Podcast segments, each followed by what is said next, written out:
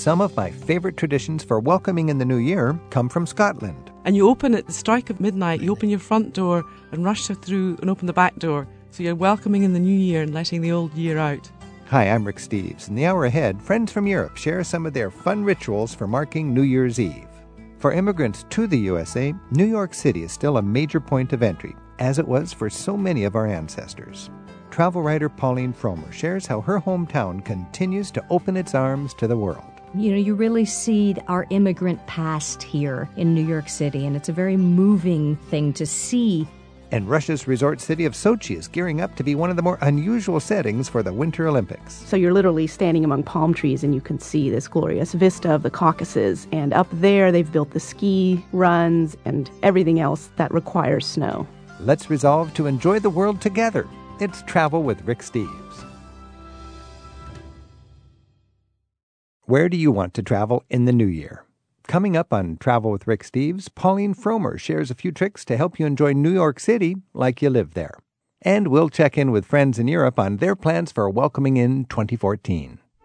In a few weeks, Russia's seaside resort of Sochi will be center stage as it plays host to the Winter Olympics.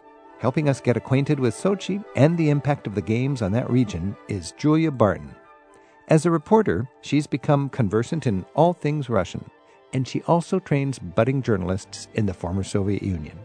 She's joined by Sochi native Alex Kosevsky. He's helped the International Olympic Committee as a Russian translator, and he joins us by phone from St. Petersburg. Alex, Julia, thanks for joining us. Thanks for having us. Thank you. Julia, when you think about Sochi, it is a, a warm watered, it's probably the most temperate or almost subtropical point in Russia, and we're having the Winter Olympics there. How can that be? Best of both worlds, right? I mean, Sochi is this narrow spit of land where the Caucasus meet the Black Sea. So the Caucasus are very high elevation, and many of the peaks have snow year round, and they're beautiful. I think the thinking was it's already a resort town. It's been a resort town for long, long standing in the Soviet Union. And why not harness the warm weather up against the cold climate of the Caucasus and create this sort of ideal Winter Olympic zone. So, Julia, what's the general lay of the land? Are they doing certain events down in the warm area on the Riviera and then certain events high up in the mountain resort? Yeah, exactly. So, the sort of indoor stadium sports, your ice skating, and other sports that can be contained in a climate controlled environment are down on the plain and then you can see the mountains from there. So you're literally standing among palm trees and you can see this glorious vista of the Caucasus. And up there, they've built the ski runs and the snowboarding and everything else that requires snow. Alex Kosovsky, you grew up in Sochi. Uh, let's talk just about what Sochi's like. It's on the Black Sea coast, one of the southernmost places in Russia, and you grew up there. What is it like as a as a summer resort? Well, yes, Sochi was a very popular resort back in the Soviet times, and it has been until like uh, recently. You know, growing up there, that was kind of fun to go around those palm trees and go to sea for a swim like every day.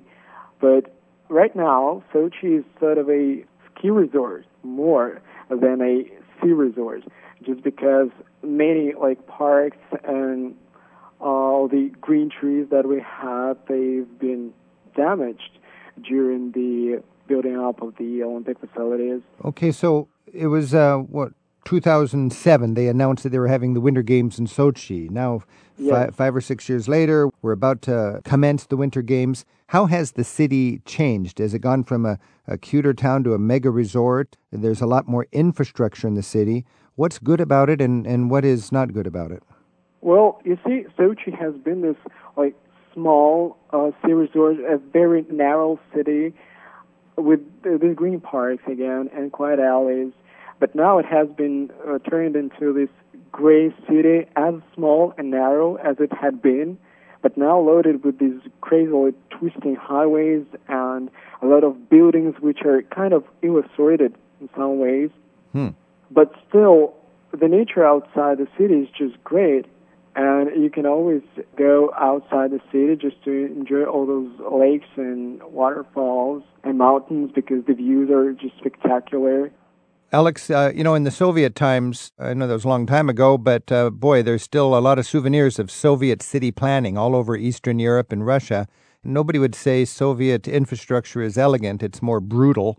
Do you think that when you think of an elegant, you know, Black Sea coast resort town, is the infrastructure, would, would you say it's thoughtful or would you say it's more brutal?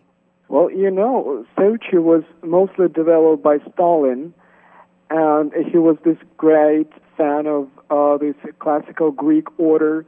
So he built up all those uh, buildings and resorts, uh, like uh, these gorgeous palaces, because Sochi was this unique place for all the uh, Soviet people, mostly not poor, but still like this middle class.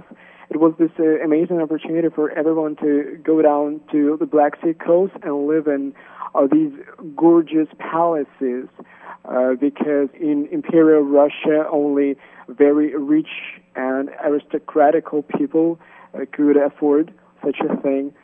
Before the uh, Soviet Union, you know, before World War One, this was a retreat for the elites, the Tsar and, and his cronies, and they had all these palaces. And then during the Soviet time, it became a workers' escape, and hardworking uh, middle class uh, people in the Soviet Union would get a break down there in the sunshine on the beach, uh, inhabiting yes, absolutely. inhabiting some of these imperial trappings. Is there a sense that this was a sort of a mass resort where all the people needing a break from the factories would go during the Soviet times, or is it still a place for elites to go and hang out? I think the nature of it is changing because of the Olympics, and there's been such a construction boom and a frenzy of hotels and some luxury hotels. But what's been lost in the Olympic construction boom is sort of the informal economy. So a lot of people had houses along the coast and would rent out rooms and make a pretty good living at this. And it was something that ordinary Russians could afford. Anybody who is in a good piece of real estate has been removed via eminent domain. And people would get a flat in compensation, but it was up the hill. It was not something that they could make a living from, and they lost their good little piece of real estate that had been in their family for years, but sort of informally because property rights were not really codified under the Soviet Union. Are there still souvenirs and remnants of that age in Sochi today? A lot of the Stalinist architecture is still around the Opera House, Stalin's own home mm-hmm. that apparently he stayed in very little, is a museum now and it's been restored. I'm Rick Steves. This is Travel with Rick Steves, and today we're learning about Sochi, the site of the Winter Olympics coming up. We're joined by Alex Kosovsky, who was born and raised in Sochi and studied there as a university student, and Julia Barton, who reports for PRI's The World and trains journalists all across the former Soviet Union.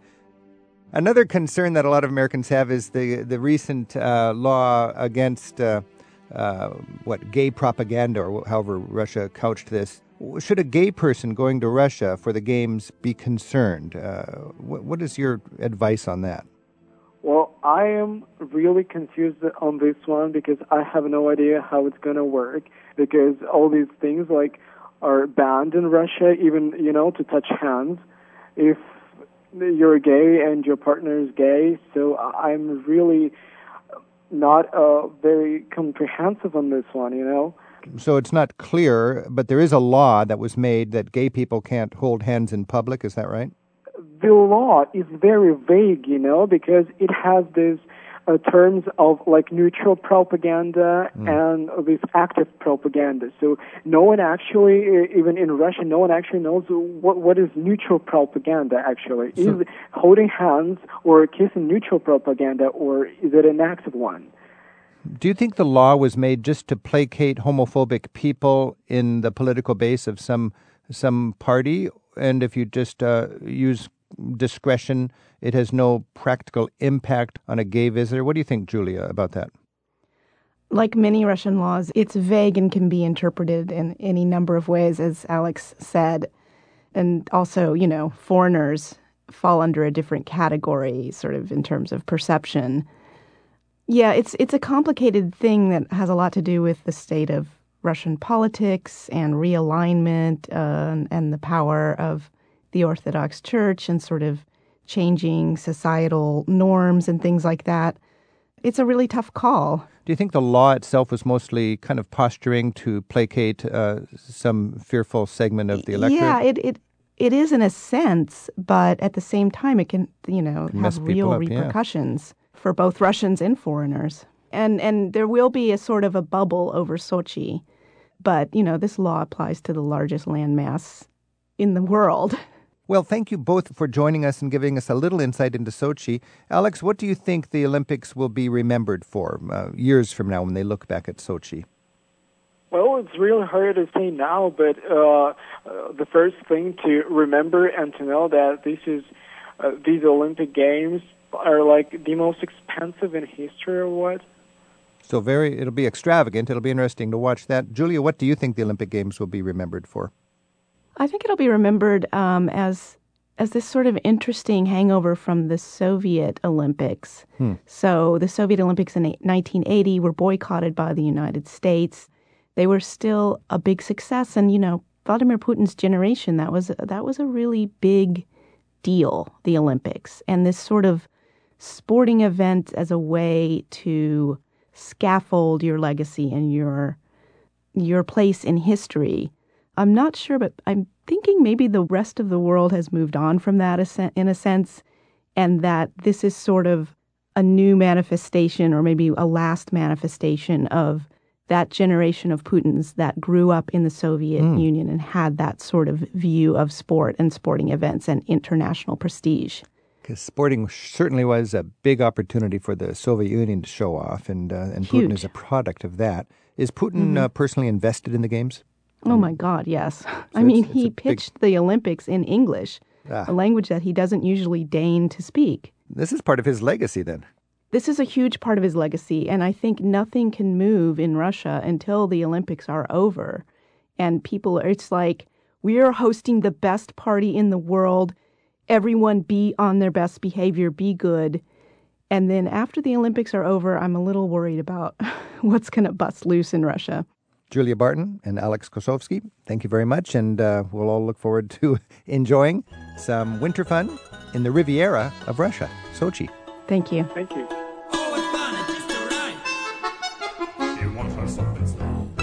You can hear more of Julia Barton's reports from Russia, Ukraine, Uzbekistan, and even Moldova online at juliabarton.com. Up next on Travel with Rick Steves, it's an insider's guide to New York City. Then we're back across the Atlantic to find out about the fun ways some of our European friends are planning to welcome in the new year. By the way, you can always share with us your own New Year's traditions or perhaps your travel tips and reports on New York City or even Sochi. You'll find our radio message board in the radio section of ricksteves.com.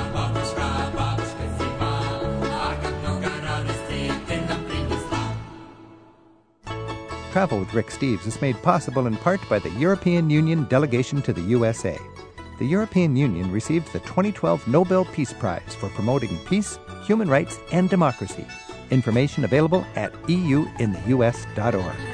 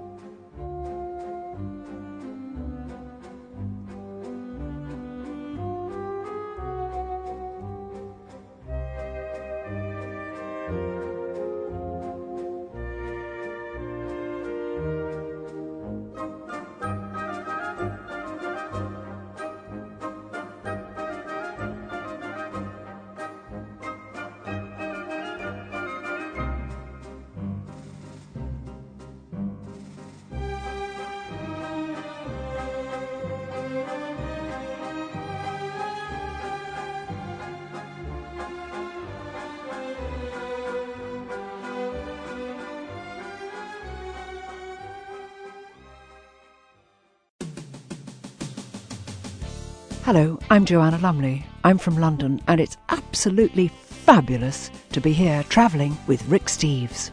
I'd love to boast to my friends that I spoke to Rick. We're all sitting with bibs around our necks and our eyes glittering. and um, from Patsy, I think, uh, Rick, you're fantastic. Cheers, sweetie. Just because 52 million people came to visit last year, there's no reason for you to be overwhelmed by New York City. To help you work the city like a native, Pauline Frommer joins us now to tell us about the must see highlights of her hometown. She's just authored a new series of easy guides, and the Frommers.com website has been recently updated with destination guides and family travel tips. Pauline, thanks for being our guide to New York City. Well, it's great to be here. Thank you. There's a lot of books out on New York City, and you've put a lot of energy into your new book on New York City. How is Frommer's Easy Guide to New York City anything different from what's already out there? We wanted to create uh, not only this book, but the whole Easy Guide series is about a, what's authentic? We know that we have to compete with the web, and the web is a treasure trove of information, but it's not curated information. So, in this book and in the others in our series, we try and tell you about what are the experiences, what are the restaurants, the hotels that you'll only find in New York that will tell you something about the zeitgeist of the place. So we're all about authentic. We're all about giving you the best values in every price range. And that's hard to do in New York. So I had to do right. a lot of digging because New York's expensive. Well, let's talk and, about an experience. What's an authentic experience in New York that you wouldn't find elsewhere that would be a, a big part of doing the city successfully, in, in your estimate?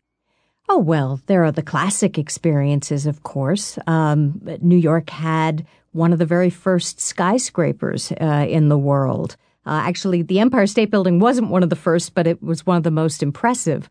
And going up there and seeing the city laid below you, hmm. uh, this pulsating mass of people all on these grid like streets, I think is an essential experience. But there's also oddball experiences that you can have in New York City that you won't have anywhere else. For example, Brighton Beach in Brooklyn has the largest Russian community outside of Russia itself and you go to these nightclubs there and there are women dancing covered with feathers, and there are people telling jokes in Russian, and you're downing bottles of vodka, and suddenly it's like you're in Moscow, but you're just in Brooklyn. So what's the, what's uh, the name of this place? It's well, there's many of them, but my favorite is called Tatyana. But what is the district? Brighton Beach, Brooklyn. It's Bright, a it's a Brighton really Beach. fascinating place to walk you, you walk down these streets and all of the awnings have Cyrillic lettering and they're selling nesting dolls and pictures of Stalin on t-shirts and all, all kinds of tea cozies and lots and lots of, of the types of fish and dill laden foods that the Russians love. So is, is this something new or has Brighton Beach always been a Russian hangout or is this something that's just happened in the last decade or so? Oh, not the last decade. I would say it's been at least 25 or 30 years. Okay. Um, I mean, you think of Woody Allen's play and movie Brighton Beach Memoirs. This used to be a, more of a Jewish neighborhood, and then it then it became more of a recent Russian immigrant neighborhood about 25 years ago. So your book, uh, the Easy Guide series, is, is about authentic. But when you go to a great city like New York, if it's your first time, you got to do the obvious stuff too. What are three oh, things, even if they're clichetic, that the first time visitor really should do when they go to New York City? Well, the most popular site in New York City now is also the most sobering, and I think everybody should see it. That's the 9 11 Memorial. In 2014, the museum will open, but just the memorial itself is very, very moving. I think the architects did a wonderful job. They created these huge pools in the footsteps of where the towers were, and kind of their emptiness reflects the emptiness we all feel hmm. about that horrific event. So the 9 11 memorial is one. Uh, the Metropolitan Museum is number two, I would say. I think it's the greatest museum in this hemisphere. It's certainly the largest, and it has such a treasure trove of things to see and do from Egyptian temples to paintings by the great masters to complete rooms taken from homes by Frank Lloyd Wright. And the best way to do the Metropolitan Museum is on a Friday or Saturday night because they stay open till 9 p.m.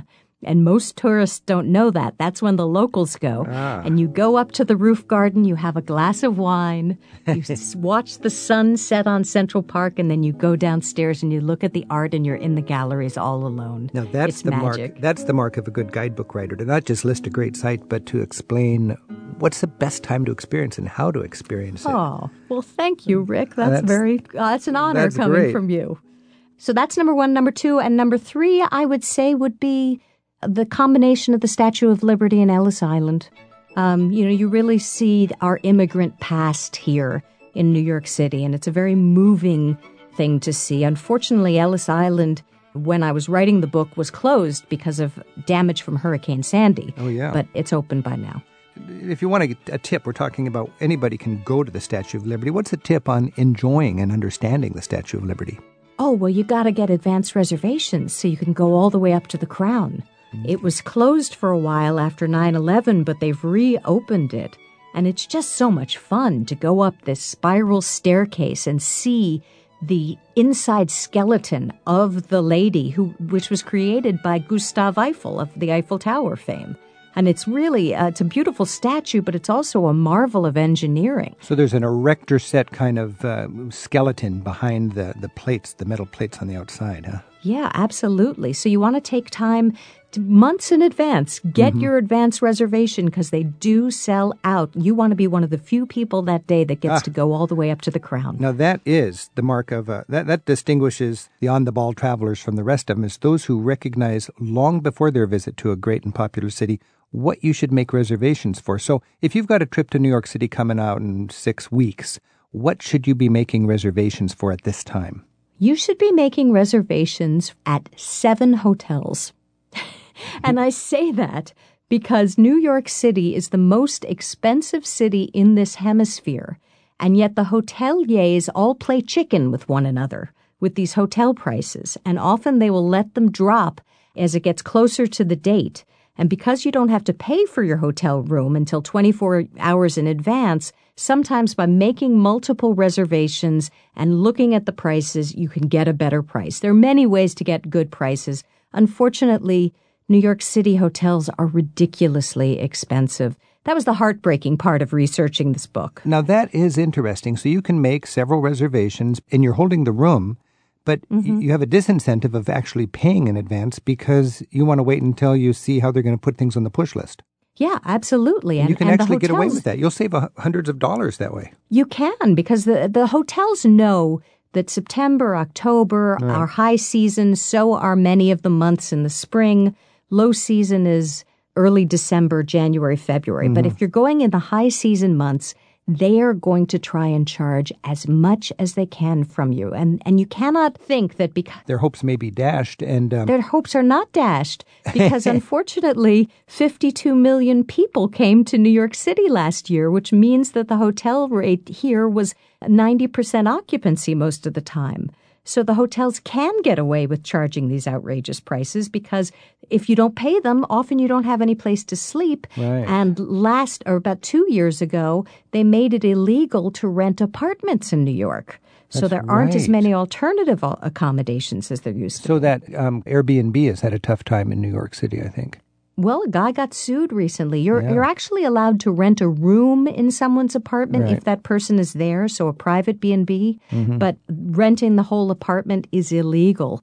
Not that many people are getting caught, but I don't know. I wouldn't want to risk it. Okay, so make reservations in a bunch of hotels and then actually firm it up and pay for it just uh, when you think the prices is low. Make a reservation for the Statue of Liberty so you can go to the top. Uh, I would imagine you'd want to book your theater tickets. Are there ways to save money? Everybody wants to go to the theater when they're going to New York. How- What's your? How do you sort through the options and get an affordable ticket? Well, there's a, a very good site. Uh, there's a couple of them, but the one I like best is called Broadway Box. And what it does is it lists discount codes. The truth is, there are maybe six shows a year that don't discount. Mm-hmm. Every other show in town has to discount on at some point. Ah. Usually on Tuesday nights, Wednesday nights, earlier in the week, you're, you're more likely to get a discount. Ah, uh, but you can get discounts of up to 50% by going to Broadway Box or Playbill.com or Theater Mania and using the code and getting that discount. So you'll save a lot of money if you got a four or five night trip to New York City by doing your theater going outside of the weekend. Yeah, if you can, if you can. And you want to see the right thing. Uh, you know, I was an actor in my early 20s, so I know a lot about the theater and I know about how actors are put into shows. And when a Broadway musical has been running for three years, four years, it gets really stale. Mm-hmm. Uh, unfortunately, the actors who take over mm. never get to rehearse with the director. They're basically told, do exactly what the guy before you did. Oh my! I didn't realize that. So that is yeah, and stale that, that- tired. Yeah, that leads to kind of clunky performances. Plus, the chorus, who are thrilled to have a job, any New York actor is thrilled to have a job. They stay with the show as long as it runs, and that gets pretty boring after a year or two. And so hmm. they become a little zombie like. So I would say go for a newer show. You're usually going to get a better experience. Good tips on the theater. Pauline Frommer's our guest on Travel with Rick Steves is our personal guide to visiting New York City. You'll find more of her recommendations in the destination guides at frommers.com. Pauline, uh, you're going to do the theater. Let's say you got a couple more nights. What's an alternative nightlife option? Something a little more off the wall. Oh, there's so many things you can do. You could go to a poetry slam. Uh, you could go to hear somebody very famous speak. You have to realize that New York City is kind of the opinion makers capital of the U.S. This is where the news media is. This is where the United Nations is. And so we get extraordinary people coming to give speeches at venues all over the city. And it can be a, a, just a really exciting thing to do on a night in New York City. What's a good source of information to find out what's happening tonight? New York Magazine or The New Yorker uh, both list these things, as do Time Out Magazine, and they're all online. So I would say those are those are probably the best sources. Uh, the 92nd Street Y often has great speakers, so if you go to their uh, website, What a diverse world it is in New York City. And the Poetry Slam, my, my daughter's taken me to a Poetry Slam evening in Washington, D.C. and in Chicago. And both times it was just really, really entertaining. So that's a, good option in New York City. Yeah, absolutely. And there's, of course, there's jazz, there's comedy, there's uh, ballet. I mean, this is where the best artists, uh, I'm going to sound like a total New York snob, but that's, you know, that's us. That's us New Yorkers. We think we've got it best here. And people who really are very, very serious about the arts come here. So any evening spent looking at the arts is going to be extraordinary. Or just going out for a fabulous meal. We have the most creative, crazy chefs here. I went to a place called Aska in Brooklyn, uh, which is a, a Nordic cuisine place. Stockholm now has more Michelin stars than any other city in Europe. And Nordic cuisine is the cutting edge, and they put plates in front of you and they say to you, pig's blood meatball. And then they kind of look at you again as if it's a dare. You're going to eat that. And you cut into it, and it's absolutely delicious. And then they put a dehydrated scallop in front of you, covered with uh, pine nuts or, or actually pine needles. Really wacky, creative cuisine, but delicious. New York native Pauline Frommer is showing us around the highlights of her city right now on Travel with Rick Steves. You can find her destination tips online at frommers.com. That's F R O M M E R S dot com. Pauline, we've got an email that's come into us at radio at ricksteves.com from a listener named John in Jersey City. John asks for your favorite hidden gem in New York. Oh gosh, uh, there's so many of them. Uh, I don't know if it's that hidden, but I find the Tenement Museum very, very moving to visit. It's a actual tenement that literally hundreds of immigrants had as their first home when they came into the New World. You tour it and you learn the stories of these people. The first time I saw it, I'm a native New Yorker. I was born in New York. I've lived here my whole life and mostly in small apartments because that's what we do in New York City. And I was there with a bunch of tourists and they were looking around going, Oh my goodness, can you believe how small this is? And I was thinking, wow, this is bigger than my apartment. but of course, I wasn't sharing it with 12 other people as the immigrants would have been doing at that time. But the Tenement Museum to me is, is one of the don't miss sites that too many people don't go to. Our email address is radio at ricksteves.com, and Patricia in Coral Springs, Florida, emailed us, and she writes My teenage daughter and I just completed our second trip to New York City. In addition to Broadway, can you suggest options for experiencing the performing arts in New York City? She's a dancer and is looking for an affordable experience for her next trip. Pauline, any thoughts on performing arts? Yeah, if she's a dancer, she should go to the Broadway Dance Center, which is a place where they teach dancers. Everybody who wants to be in the chorus line on Broadway goes there for classes, and anybody could sign up for just one, and she could test herself against other dancers. It costs maybe $25 for a class. And that would be an amazing way for her to spend an afternoon. She'll just have to pack her leotard. or she goes to the ballet. They have discounts uh, for young people and seniors, and even the cheap seats are not too expensive. All right. I'm Rick Steves. This is Travel with Rick Steves. We've been talking with Pauline Frommer, who's got a new guidebook out, Frommer's Easy Guide to New York City. And the great thing about this is that Pauline's born and raised in New York City. Pauline, as a New Yorker yourself, how did that contribute to making this book uh, unique? I guess I know what the stereotypes are about New York, and I wanted to overturn them in this book.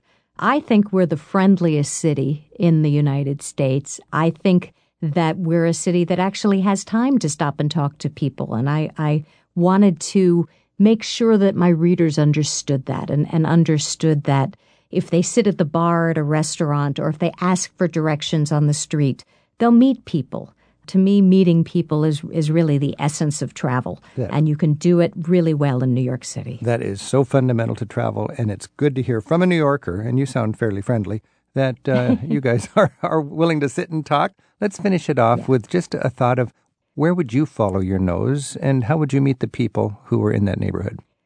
If I were going just to, out to explore, I would take the International Express, which is the number seven train out to Queens because it, it hits all kinds of different ethnic communities and you could see the whole world in an afternoon. Mm. And it's it's wonderful to speak to new immigrants from India and from Colombia and from Ecuador and from Russia or, or the Czech Republic. You meet people from all over the world in New York, and that's one of the things that makes New York so great. I, I'm with you there. That's one thing. Every time I go to New York, it occurs to me the world comes to New York, and and now so have I, and, and let's connect. Pauline Frommer, say hello and give your uh, to your dad and give him my best wishes. He's my my inspiration in so many ways, and uh, good luck with with all your new guidebooks in the Easy Guide series from Frommer's. Thank you. Sing to me one song for joy and one for redemption, and whatever's in between that I call mine, with the street. Lamp light to illuminate the gray and the bells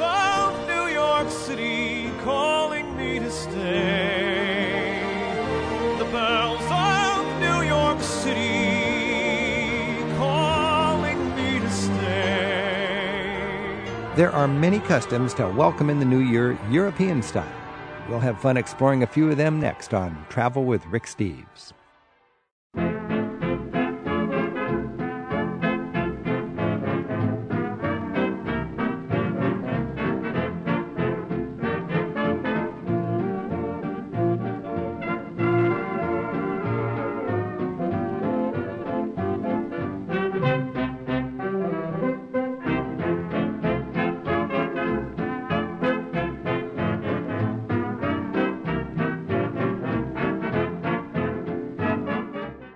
There are a lot of ways people in different countries welcome in the new year, with customs and a few superstitions that help guarantee good things for the year ahead.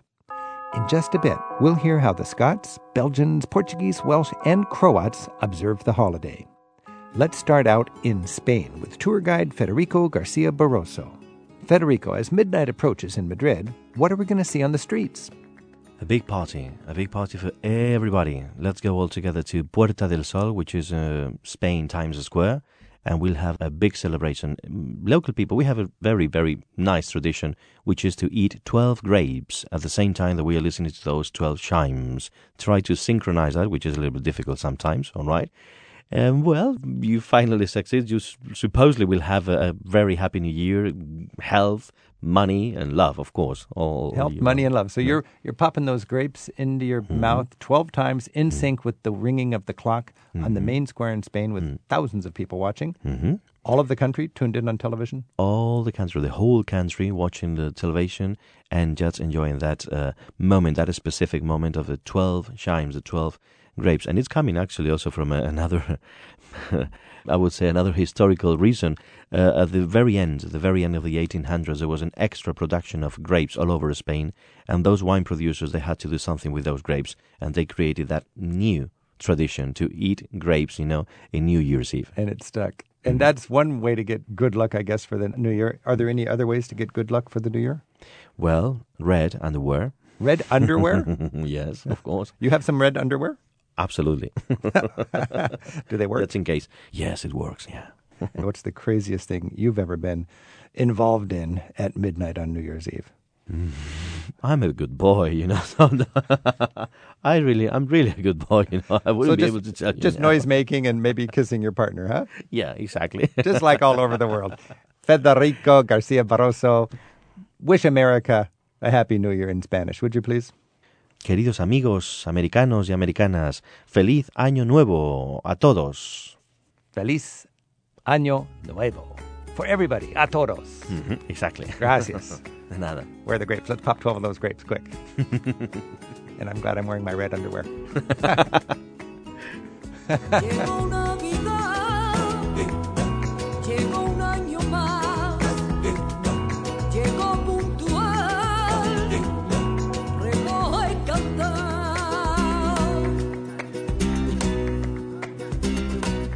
Well, all over the world, people are revving it up in anticipation of the new year. They do that in Croatia too. I'm joined by Marjan Kriskovic from Croatia. Marjan, New Year's Eve's coming up. What's going to happen in Zagreb, the capital of Croatia? Well, people are getting ready. They're just uh, relaxing after the heavy meals the Christmas holidays brought with them. And uh, they're going to replace the uh, more spiritual experience of Christmas and get ready for the big New Year's party with the fireworks. People gathering together. Is there a main square in, Of in course, Zagreb? Trg Bana Jelačića, the square of uh, Viceroy Jelačić, and that's where the main party goes on. And then what happens? People bring out uh, champagne, there are big fireworks over the square in the city, music, there's food, and of course at midnight everything goes crazy. Does everybody just collapse the next day, or are there family festivities on New Year's Day? Or in America, we all watch football or watch a parade on TV. What happens? On uh, New Year's Day, one of the memories that I always have connected with it is uh, waking up the following morning, obviously a bit later, and you're waking up by the tunes of the uh, concert from Vienna. That's just something that I really always connect with it, and most people just tune into uh, the first program of Croatian television that has live transmission from Vienna, a close connection to the Central European culture, and um, So you celebrate European culture on channel number one, Croatian Right, National yes. TV, listening to the Vienna Philharmonic. Yes, yes, and it's the perfect thing to do to relax, to uh, bring you back from the dead, the living, to life after a long, long night of partying. There is a sort of a, a funny reason you have gifts that are given on New Year's Day, actually, Mm-hmm, in Croatia. How do you manage to get gifts on New Year's Day when uh, most people just get them on Christmas? Well, uh, in the past, in the uh, times of communist Yugoslavia, they tried to put the two holidays blend together in people's heads, so they would replace Christmas with uh, New Year's. oh, because the communists didn't want Christian holiday. exactly. Okay, so you got to keep the holiday. That's right, they want to put it in something more atheistic. Exactly. New Year's Day, is there some sort of a gift giver? What happened to Santa Claus? Yeah, uh, Santa Claus gets replaced as well. He's called uh, Djed Mraz, which translates to Father Frost. Father Frost Yes. comes on New Year's Day or New Year's night. He comes on New Year's night. Are you starting the year with resolutions to be sure that you are healthier or, or more thoughtful? or- Of course, and they work usually just as little as they do anywhere else. Marjan Kriskovic, I imagine when you get together with your friends, you raise a toast for the new year in your beautiful language, Croatian. Can you share that with our listeners across the United States? New Year's is approaching. Give us a toast and a, and a New Year's greeting from your country, Croatia. of course. Sretna Nova godina, puno sreće i zdravlja u novoj godini. And in English, what would that be? Uh, Happy New Year, all the luck and good health in the upcoming year.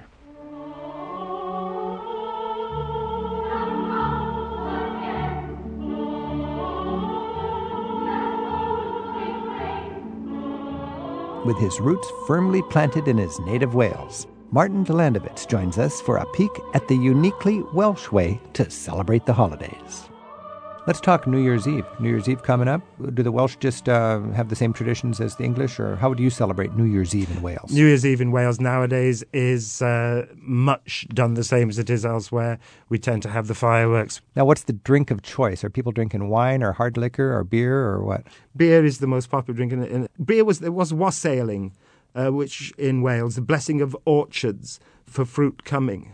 And that was done in beer. The other one that custom we got at New Year's in Wales was Calennig or Clenig, uh, depending if you came Clenig in, in North Wales influential and Calennig down in the South Wales, where groups of children would come to your house and, and you were supposed to give them money. They'd give. What would they do in return? Would they sing? Would they? They would. Uh, Poems. There would be some singing. Uh, one of the old uh, young Clen- people come door to door reading, right. reciting poetry. Yes, so yes. Welsh, and then you you give them a present. Yes. one of them is uh, Mi Godais Heddiw Mas Om Ti, and this is from South Wales. Am cwrd am pastwm gyda mi, a dyma neges ar eich traws, sef llanwn cwrd a barachaws. And what this is, is um, I got up early this morning, I got my stick and I got my bag and I came out, and here's my message to you, fill my bag with bread and cheese.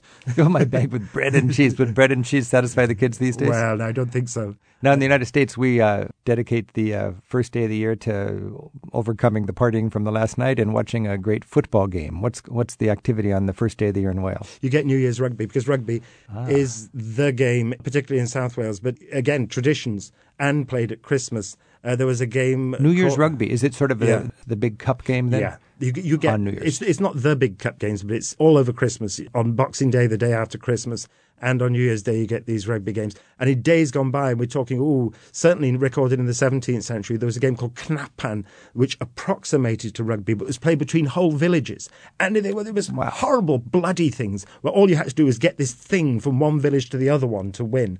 And oh dear, broken bones, head, throat. I love the way that every culture celebrates the holidays a different way, and every culture has its own way to wish someone a happy Christmas and a beautiful New Year. Wish me in Welsh a happy holiday. Nadolig llawen a flwyddyn newydd dda. And specifically, what was that? That was Merry Christmas and a Happy New Year. Thanks, Martin. Thank you.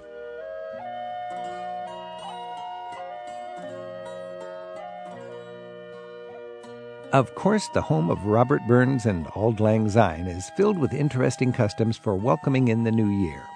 Ken Hanley and Ann Doig from Edinburgh join us now for a proper Scottish approach to the holiday. Thanks for being with us. You're very welcome. Thank you for Rick. having us, Thanks Rick. having Are us. you looking forward to New Year's in Edinburgh? Absolutely. Oh, absolutely. How do you celebrate New Year's Eve in Edinburgh? Uh, very traditionally. I know we have what's said to be the biggest street party in the world, but you know, if you're going for tradition, which I still do and Anne still does, then you make sure the house is clean. so the house, in other words, has got to be clean. And you make sure that you've got enough drink for your friends and things like that. People go first footing. And to go first footing properly, you have to have a piece of black coal, a wee piece of cake, and a wee bottle of whiskey. What's first footing? It goes, you go t- to friends, you just tap Well, a you door. go visiting, and they're not going to turn you away. Absolutely not. And I think if your first footer, uh, traditionally in Scotland, is tall, dark, and handsome, that means that you're going to have a year of good luck. It's quite interesting. It has to be dark, and I wonder if anyone knows why it has to be a dark Mm. person, dark here. It dates back to the attacks by the Vikings. The blonde, tall Vikings. If you were blonde, you might be a threat. So it had to be a dark person. And you open at the strike of midnight, you open your front door and rush through and open the back door. So you're welcoming in the new year and letting the old year out. So there's all these traditions that we adhere to. Wow. Now, is there something that is like a countdown in, in Edinburgh? It's fireworks, really. Yeah. There's a big street party, you see, so they'll be counting down on the stage. There are entertainers and Oh, bands playing. And then all of a sudden, there's an explosion of fireworks over Edinburgh Castle with But the then backdrop. you get down with your neighbors, and you open your front door, Absolutely. and you open the back door. Yes. Total strangers can turn up at your door, and everyone's welcome. And they come in, and you offer a drink, you offer a piece of cake, you you have a wee blether, you know, and then That's you move little along. And A wee blather is a Wee little tough. blether's a little Aye. top. Have a wee blather, and it then sort of gets known in the community who's got open house. That's what happens. Okay. And if you've got open house, then everyone piles in to visit you. If you're in Scotland on New Year's Eve, it's just like one big open house. People are on the streets, they've got their coal and their drink and their cake, and they're going to Yep. knock on a stranger's door and celebrate the new year. absolutely. We all sing uh, Old Lang Old Lang Syne. Syne. Yeah, yeah. You Yeah, we sing that- do. That's Oh. Scottish, isn't it? That's- Yes. Robert Burns. That's what Yeah. it burns. What, Yeah. what does that mean, Old Lang Syne? For the sake of old lang syne. A lot of different interpretations. I would say for old friends, remembering Remembering. friends for for friendship's sake. And you know the song. Sing the song for me. It's uh, old sentimental Yeah. uh, song, you know. Acquaintance be forgot and never brought to mind. Should old acquaintance be forgot for the sake of old lang syne? Now, here's the hand, my trusty friend, and here's the hand, oh mine. And it goes on, and, And you're all holding hands. It's this inbuilt thing in the Scots that, uh, you know, we're, it's been great to see you. We don't want to see you go, but because you're going away, for the sake of old lang syne, keep that memory, keep everything, that heartfelt thing. So that's the that's the punchline of the lyric is for the sake, Sake of old lang the old syne. time, the old good sake old of times. Yeah. Yes. for the sake of old lang syne. Happy New Year. And a Happy, happy New Year. to All the you. best to you. Happy New Year, Rick Boy. And there's a hand, my trusty friend, and gives a hand o' thine, and we'll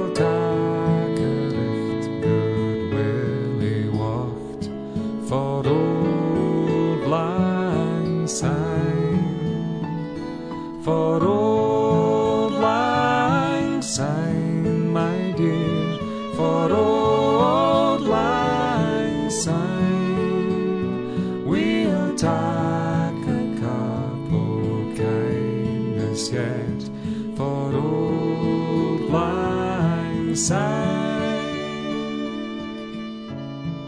As we explore New Year's traditions around Europe right now on Travel with Rick Steves, there's a special custom observed by children in Belgium that our friends Nina Derricks and Ferdi Mengi are here to tell us all about. We have a really nice tradition in Belgium where the little children, even from kindergarten onwards, learn to read a letter. In their case, kindergarten, you learn it by heart. And in that letter, um, you address your parents and you promise to be a good child for a whole year. You also promise this to your godmother and to your godfather. But this tradition is getting more and more complicated in schools now because there are more and more divorces. Oh, So kids turn up to have too many parents and grandparents and Lots they don't of know letters. too many letters. And I remember that that also kids, I mean, there were kids like 10, 12 year old reading the New Year's letter or the New Year's brief like we say. And now they're they're more like from first elementary, second, and then third. It's already beginning to. So this is a rare. genuine New Year's resolution kind Yeah, of it's- thing. it's promises It has nothing to, your do with some sort of a fake No, no, Santa no. Claus or anything. This is It's real to your New Year's- parents or to your your grand. What's uh, the name of that in Flemish? Uh, Nieuwjaarsbrief. Nieuwjaarsbrief. It's so fun to talk to both of you about this because you're both lighting up like children here remembering. well, it brings back memories. I mean, I, I, I thought it was a fantastic time. Yeah, and also on the first uh, New Year's Day, little kids are sent out to go and wish everybody, sing New Year's Day wishes Yeah. to everybody in the village. So you stitch up a tea towel till it forms a bag, hang it around your neck, go from door to door, kind of like Halloween trick and treat. you stitch up a tea towel to make a bag. Yes, hang it make- around your neck, and Ah. in there you sing from door to door, Happy New Year, wish all the best for the new year, and then either the lady opens the door or not, and then you sing a nasty song. But you get sweets, but unfortunately nowadays you get, um, which is more correct, I suppose, some coins thrown Yeah, in. some coins. Oh, coins. And what we else did is Three Kings, Drie Koningen. I remember me. That's Epiphany. totally- That's, yeah, uh, the Epiphany. January 6th. Yeah. You dress up as oh, the we Three dressed Kings. up. We had we had a star, and we would sing door to door. And of course, in the old days, it was trick or treat. You get candies, but on the end, we wanted the money. We wanted to see coins because. It that was like treasure hunting. That Treasure whole hunting. period is fantastic. and that was that was a time that really I still remember. It was like just yesterday. Please sing me Three Kings. Drie koningen, Drie drie koningen, koningen, geef geef mij een nieuwe hoed. Mijn oude is versleten, ons moeder mag het niet weten. Mijn vader heeft het Rooster geteld. in de rooster geteld. That's it. I mean, it's been 50 years, I mean, or 40 years. Good memory. Yes. Now, what is that? What did it mean in English? Uh, It means actually uh, three kings, three kings. Give me Uh, a new hat. Give me a new hat. My old one is wearing out. Mm-hmm. Buy me a new hat. And my dad already counted the money to buy me a new hat. And don't tell my mum that Uh, my old hat me. has worn out. Yeah, and don't Yeah. tell my mom that. That's it. yeah, and then they'll it. toss some goodies into the Oh, yeah, bag. You yeah. won't Hopefully, otherwise tear- you get a nasty song. Uh, yeah. okay, we there won't were a ask you to sing other the ones, nasty but, song. Yeah. Can you please, just because I love the Flemish language, wish our listeners across America a holiday greeting from Belgium? Een zalig en gelukkig en een voorspoedig nieuwjaar. And Nina, can you give us something? I just couldn't improve on that because that's the one. and I would say dank u wel. Alsjeblieft. Graag gedaan. Graag gedaan. And let's celebrate New Year's in Portugal. I'm joined by Cristina Duarte. Cristina, thank you for being with us. Thank you too. Happy New Year. How do you say Happy New Year in Portuguese? Uh, um bom ano. And if you were in Lisbon on midnight on New Year's Eve, what would happen? Uh, fireworks, of course. Huge fireworks. You want to go to the major places in the major squares, and uh, either Commerce Square or in Belém area nearby the Belém Tower, they do huge fireworks because there is no bar open, no nothing about. So everybody steps and bring their own champagne bottle, and after a while we are just sharing. So thousands of people gathering in the main exactly, square with their own champagne with bottle. their own champagne, We say and BYOB. with their own raisins because you don't want to to lose them. What's I a mean, raisin? Uh, a raisin is uh, something that you eat with the twelve, the twelve um, kinds of uh, the bell. So you have a dried grape, and you're yes. you're gonna eat this twelve times. Yeah, exactly. 12 times with 12 wishes. So sometimes it's kind of, So- it's so difficult. So to- at midnight, you got thousands of people on the main square Yeah. with their bottle of champagne and one said 12, 12 raisins at the striking of the clock. 12 dong, Yes, dong, dom, dong. as they were one, two, and make a wish, make a wish. So after the fifth, you don't know no longer what to wish for the year.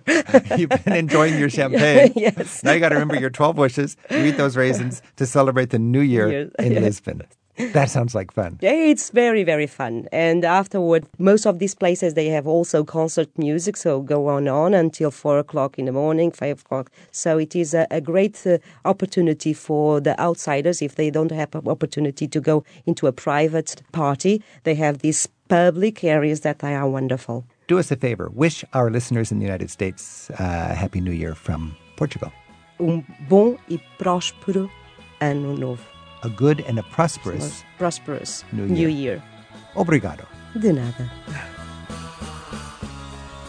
Travel with Rick Steves is produced by Tim Tattan With Sarah McCormick. and Isaac Kaplan Woolner. at Europe Through the Back Door in Edmonds, Washington. Our website team includes Andrew Wakeling and Kate Mulhern Graham, and our theme music is by Jerry Frank. Thanks to the Radio Foundation in New York for their help this week. You can listen again, browse our archives, and find guest information in the details for each week's show. It's in the radio section of ricksteves.com. All of us at Travel with Rick Steves wish you a clean house, good blather, and a wee piece of cake for the new year.